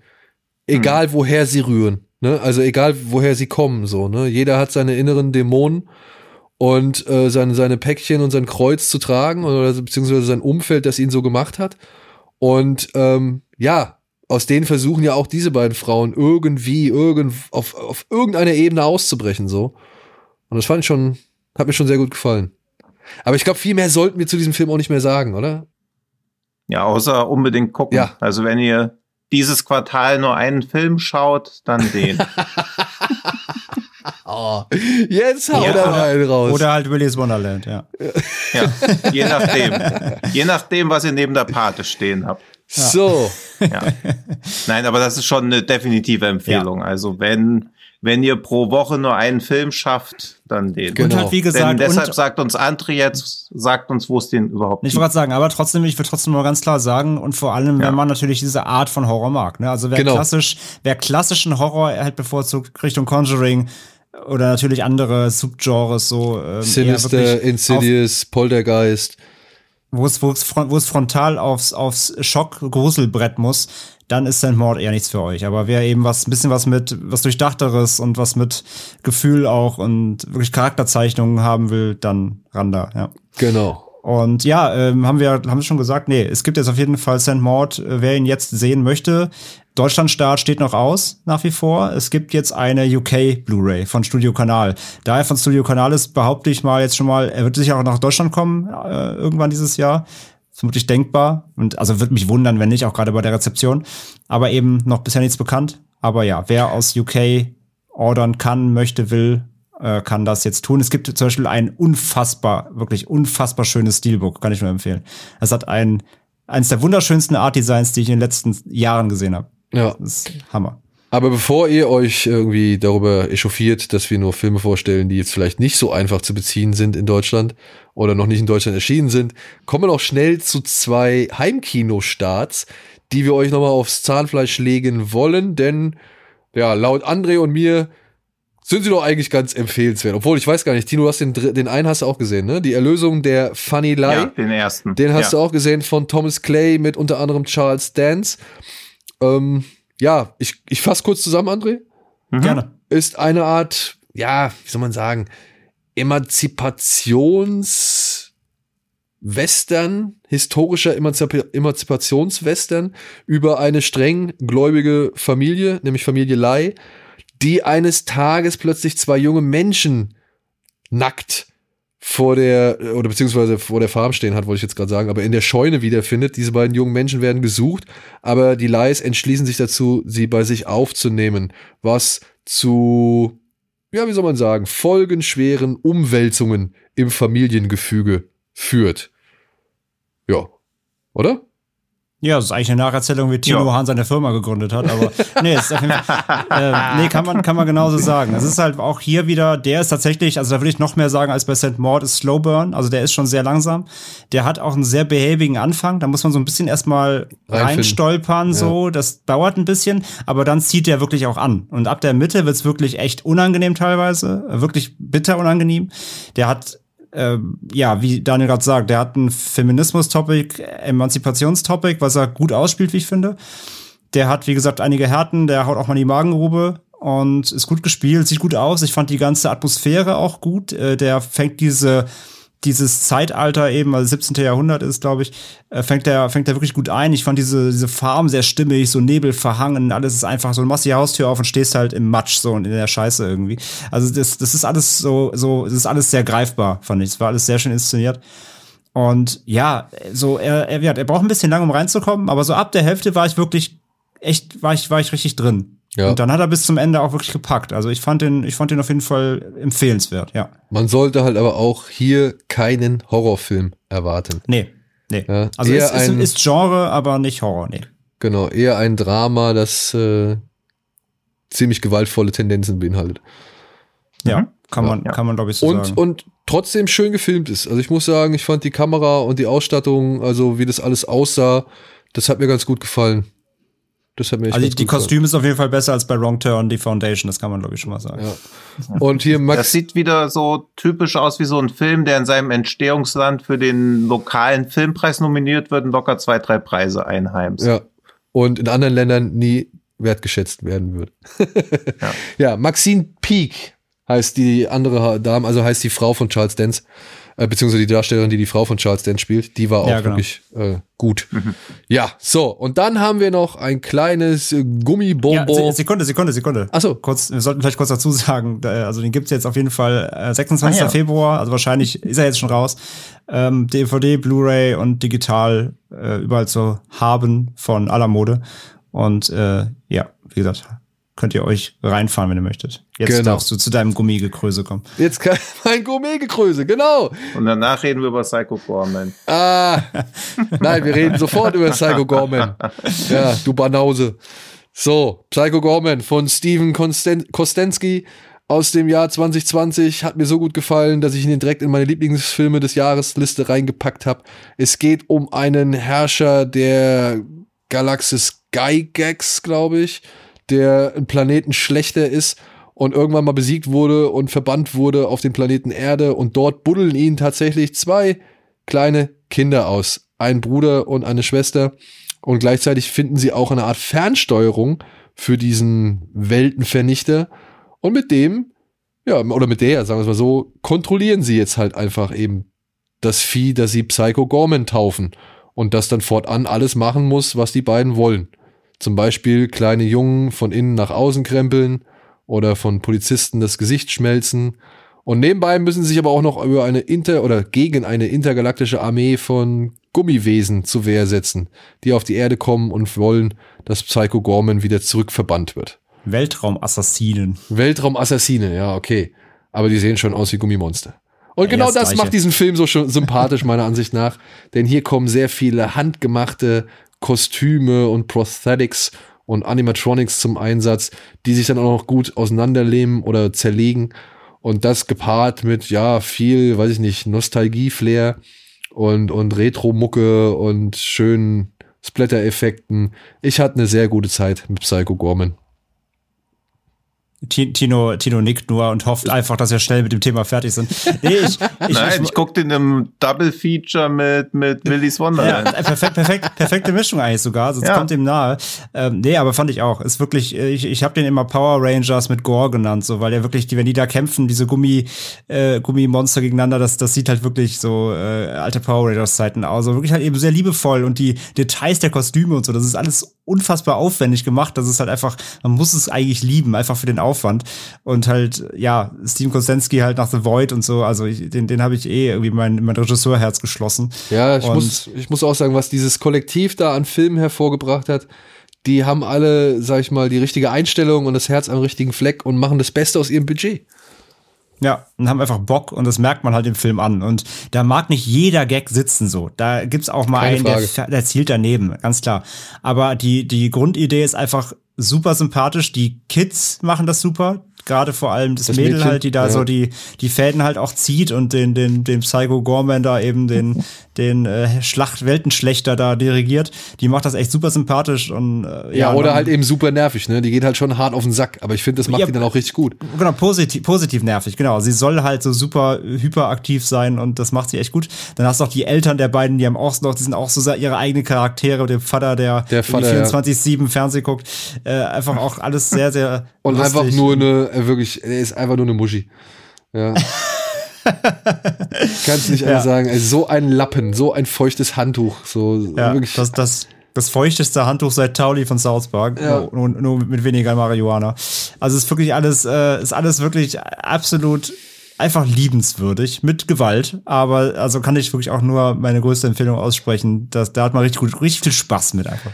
ja, es sei denn, man ist Tino Hahn und äh, Das, nee, nee, ich bin da auch positiv gestimmt. Da warte ich auch auf den Heimkino-Release. und ich mag den Ich Regisseur freue mich, auch. ich also freu mich schon sehr, wenn Tino den gesehen hat und dann nochmal hier eine kleine Nachbesprechung macht. Ja, kann halt, kommt halt drauf an, wie er mich erwischt. Aber ich glaube auch, dass der mir gefällt. Also, dass das nicht so eine Mogelpackung wie dieser For the Sake of Wishes ist, der hier die ganze Zeit schon so rumschwadroniert und ihr euch vielleicht auch wundert, warum dieser völlig egale Film die ganze Zeit erwähnt wird. Aber, Achtung, jetzt kommt der Knallergag. Ich weiß aber immer noch nicht, ob ich die Pointe richtig hinkriege. Aber der Daniel ja sowieso äh, Fan von Eintracht Frankfurt ist, kennt er sich auch mit vergessenswerten Mittelfeld aus. Oh. Eintracht ist gerade die Eintracht. Ja, ist es nicht, oder? Ich weiß es nicht. Die Hamburg? Eintracht- Keine Ahnung. Also die Eintracht ist gerade auf dem Champions League Platz. Ja. Ja, Ich kann bei Gags zu Themen, bei denen ich mich nicht auskenne, keine Rücksicht auf die Realität nehmen. Aber das stört euch bei den ganzen Filmen, die wir jetzt, jetzt genannt haben, doch auch nicht. Jetzt ist die Realität auf einmal wieder euer Freund, oder nein, nur Ich finde es aber, auch halt, mutig, dass, ich find's aber auch mutig, dass du einen Fußballgag machst, obwohl du überhaupt keine Ahnung von, dem, von der Thematik hast. es ist halt Ja, leider der falsche, nur- es ist halt leider der falsche Vergleich oder der falsche Ansatz. Ja, was? Ja, ich weiß nur, als du wieder mit vergessenswerten Mittelfeld bei The Domestics dachte ich so. komm, fandst du okay. The Domestics gut? Ich weiß nicht, ob ich ihn gesehen Ja, habe. siehst du. Also, Ja, also nein, wahrscheinlich aber- hast du ihn gesehen und vergessen. Ja, womit wir ja. beim Thema wären. Aber Kommen Aber wir zurück gut, zu ja. Psycho Gorman. Jedenfalls gibt es Ja, den bitte. jetzt, nämlich Kitino kannst du direkt kaufen, nämlich A im Mediabook von Koch. Die ist geil aussehen. Die wirklich geil aussehen. Ah, den gibt's schon? Die sollte es jetzt geben. dann wenn warte ihr ich, den- bis er ausverkauft Wenn ihr den ist. Podcast gerade hört, dann sollte es die geben. Ansonsten dann aber auch spätestens ab 22. April, bisschen später, dann auch auf normaler Emery Blu-ray DVD im Handel. Und dann sicherlich auch als Stream, schätze ich mal. Ja. Genau. Und damit wären wir fast am Ende. Und bei einem kleinen Abschiedsbonbon, das wir euch noch mit auf den Weg geben wollen. Wir haben uns nämlich ein paar kleinere Rubriken oder Kategorien überlegt, mit der wir dieses äh, Format hier ein wenig aufpeppen können oder beziehungsweise ein wenig mit Humor und guter Laune und Augenzwinkern bereichern können. Dieses Format haben wir folgendermaßen genannt. Gesichtsbücher des Todes. So. Und jetzt, Tino, erklär uns doch mal kurz, was sind die Gesichtsbücher des Todes? Die Gesichtsbilder des Todes sind Kommentare, die uns in einschlägigen Facebook-Gruppen besonders ins Auge gestochen sind, weil sie entweder besonders schlau, besonders dumm, besonders kryptisch oder besonders merkwürdig sind und uns entweder zum Nachdenken, zum Staunen, zum Kopfschütteln oder idealerweise zu allem drei gleichzeitig bringen. Und zum Schmunzeln. Zum Schmunzeln auch, ja. Aber oft ist es auch ein Lachen, was im Halse stecken bleibt. Aber da habt ihr auch wieder das Glück, dass wir natürlich unserer Trüffelschwein-Maxime getreu werden und schon alles rausgefiltert haben, was nicht halbwegs vernünftig ist. Ja. Ist trotzdem noch jede Menge Trash übrig geblieben, keine Bange. Deswegen lese ich ein paar vor. Ich fange erstmal mit den philosophischen Sachen an. Also, wieso kauft man sich eigentlich Filme, die man noch nie gesehen hat? Da kann man sein Geld doch auch direkt verbrennen. Oder wo guckt man eigentlich Kinofilme, wenn die Kinos geschlossen haben? Oder Kommentare, die uns auch immer Lust darauf machen, den Film dazu zu sehen. Nämlich zum Beispiel, ich würde behaupten, dass dieser Film sonst indiziert worden wäre auf Lebenszeit. da stellt sich natürlich auf einer Metaebene die Frage, wessen Lebenszeit? Also die Lebenszeit des Regisseurs, des Films, wie lange lebt so ein Film? Also es gibt immer viel Gedankenanstöße. Also ich glaube ja immer Aber noch, wir ich halt- immer noch, da geht es um die Lebenszeit der Erdgeschichte, also wirklich für immer. Ja, Das oder, kann natürlich auch. oder man erteilt solche Verbote eben für gewisse Personen. Dass man sagt, dass man als Person X hingeht und sagt, ey, ich möchte, dass der Film auf meine Lebenszeit hin verboten wird. Ob das dann für alle gilt, ist auch Das steht ist auf zum Selbstschutz, wie wenn man sich in so einem Casino sperren lässt oder Ja, was? zum Beispiel. Zum Beispiel. Oder wenn du ein Vorhängeschloss vor die Schnapsbar hängst oder so. Weißt du? Dann mache ich gleich morgen eine Mail an Koch Media fertig und schreibe ihnen eine Liste von Filmen, die, die für mich verboten sind, weil ich die nicht sehen möchte. Hall- Hallo Herr Koch Media, bitte für meine Lebenszeit Ja. the sake of fish, for the sake of fish sperren, danke. Ja. Ja, und dann müssen sie das aber auch so nachweisen können oder so, dass sie da auch nicht rankommen, sonst kommen sie in Teufels Küche. Ja, dann hast du, dann hast du Ja, schon, schon. Vorfreude, dann kommt einfach eine Mail zurück, den betreuen wir gar nicht, Herr Hahn, danke. Aber mal zur ersten Aussage hin, ne? Warum kauft man sich Filme, die man noch nicht gesehen hat? Naja, um Das die bin, Filme das, bin, vielleicht. das, bin ich, das bin ich mit, das bin ich mit 15, 16. Da bin ich jeden Tag nach der Schule in, in Expert Medialand gerannt und habe mir einfach alles gekauft, was ein tolles Cover hatte. aber Du hattest mit 15, 16 so viel Geld, um dir jeden Tag alles zu kaufen, was ein tolles Cover hat. Na, vielleicht nicht jeden Tag, aber, Aber warum bist du nicht in die Bibliothek gegangen? Hast es erstmal ausgeliehen? Mit 15, 16? Stimmt. Da kriege ich ja nichts mehr. Und im Expert Medialand haben sie nie nach dem Ausweis gefragt. Haben sie Das nicht? War ja, nee, Haben sie nicht? nee. Okay, da schreibe ich als nächstes. Im Expert Medialand habe ich mir, wann, wann, wann kam, wann kam, wann kam Jason X? 2000? 2001? Müsste so um den Dreh, oder? Ja.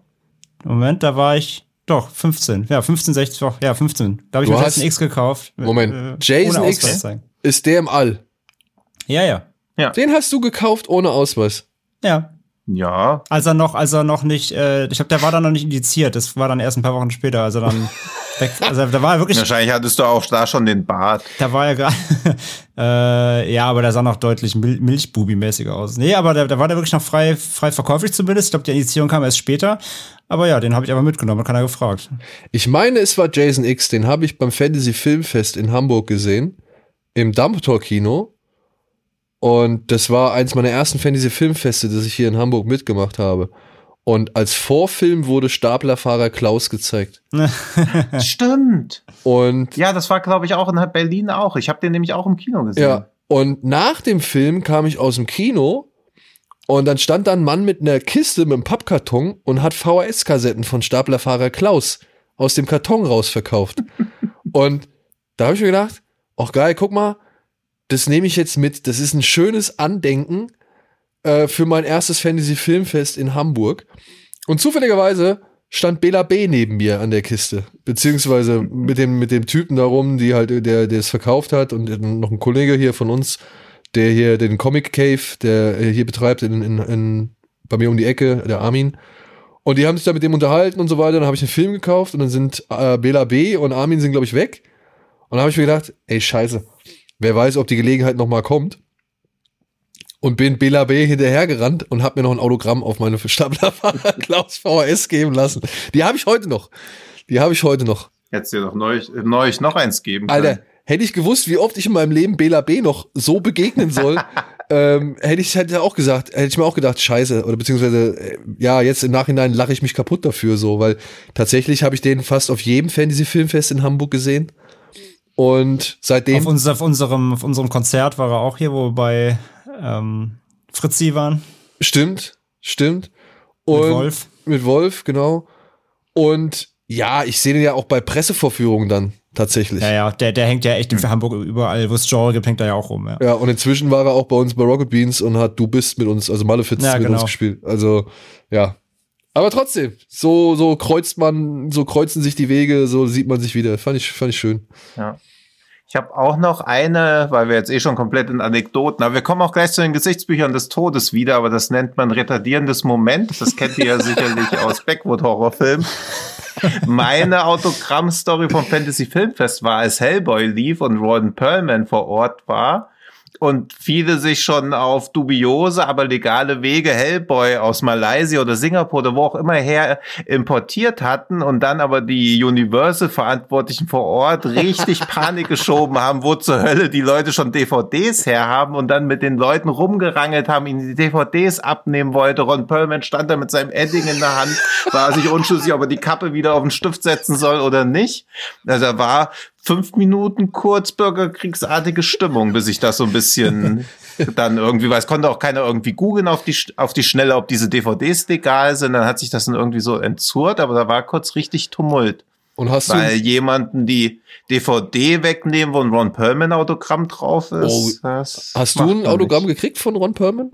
Nee, ich bin aber auch nicht so ein Autogramm-Typ. Naja, ich mag das tatsächlich doch immer gerne beim Fantasy Filmfest, wenn dann halt mal einer da ist, da mir schon bei seinem Film irgendwie nochmal eine Unterschrift zu holen. So, also ich finde, das sind nette Anekdoten oder Erinnerungen. Ja, ich auch, aber die, diese Schlange, da muss man den Film vorher mitnehmen. Das Ja. ist alles sehr. Also, ich würde es auch nicht für jeden machen, aber wie gesagt, Ja, dann kann so. ich jetzt, dann kann ich jetzt auch noch eine, noch eine Signatur-Anekdote raushauen, wenn wir schon dabei sind.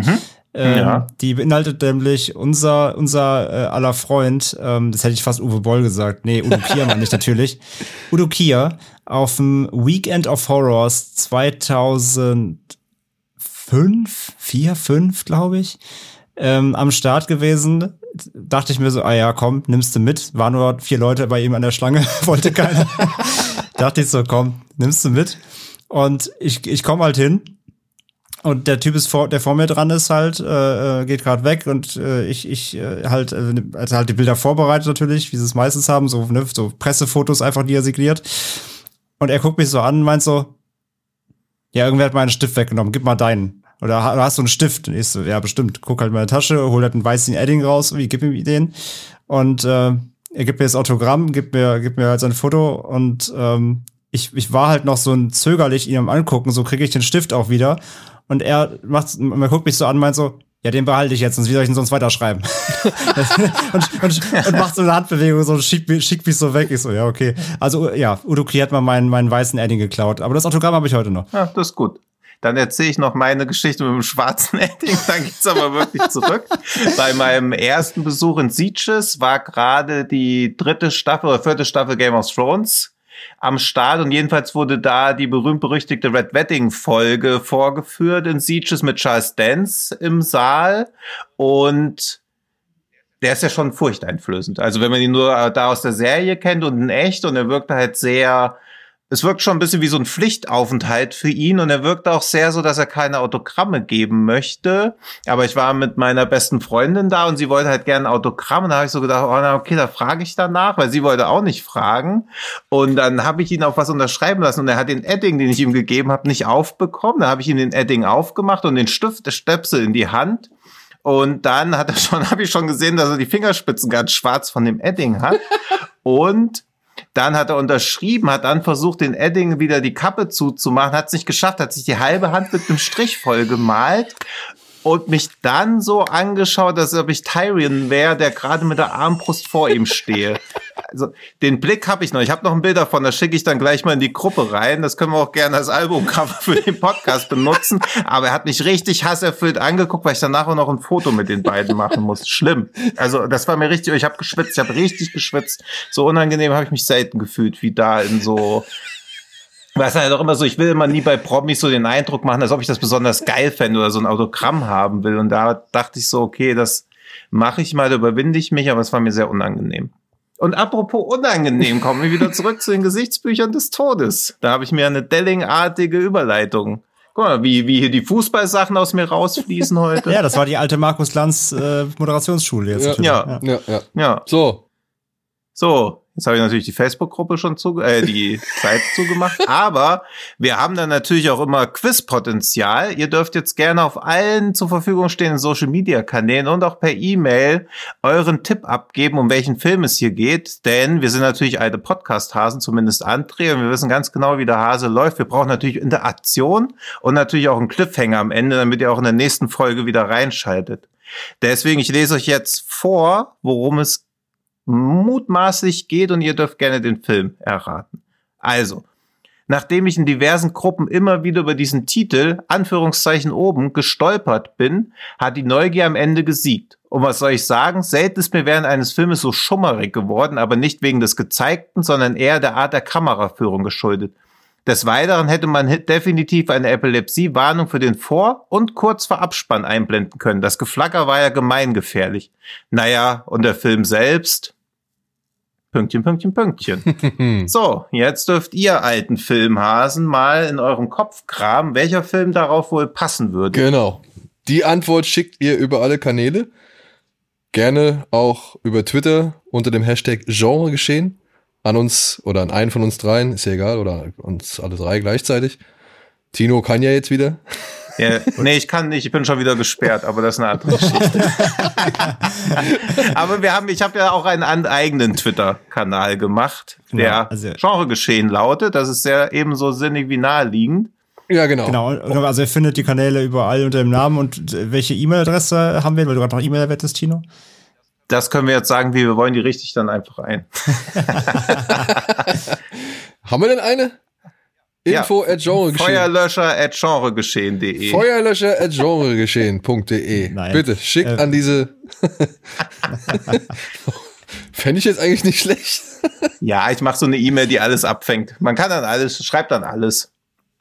Alles at genre.de. Ja, was war denn? Einse ja. Post at, at Info. Oder? Ja, Info. Post. Info. Info at genregeschehen.de. So, völlig frei ja. von Ironie und Spaß. So, aber Spaß hat's gemacht. Vielen Dank, die Herren. Äh, das war eine schöne Ausgabe, eine schöne erste Folge. Ich hoffe, euch da draußen hat es ebenfalls gefallen. Und lasst uns doch gerne auf allen möglichen Kanälen auch ein bisschen Feedback da, wo wir dann schrauben können, worüber wir reden sollen. Wir werden natürlich versuchen, jetzt auch noch das eine oder andere Special mit auf den Weg zu bringen und so weiter und so fort. Und Themen wie Filme finden wir mit Sicherheit bis zur nächsten Ausgabe. Genug.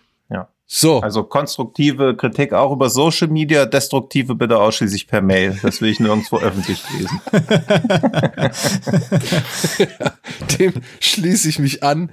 Wünsche euch einen ja, schönen guten Tag, eine schöne Nacht, einen schönen Morgen, wann immer ihr das gehört habt. Und hoffentlich bis zum nächsten Mal. Tschüss. Ciao, ciao. Tschüss.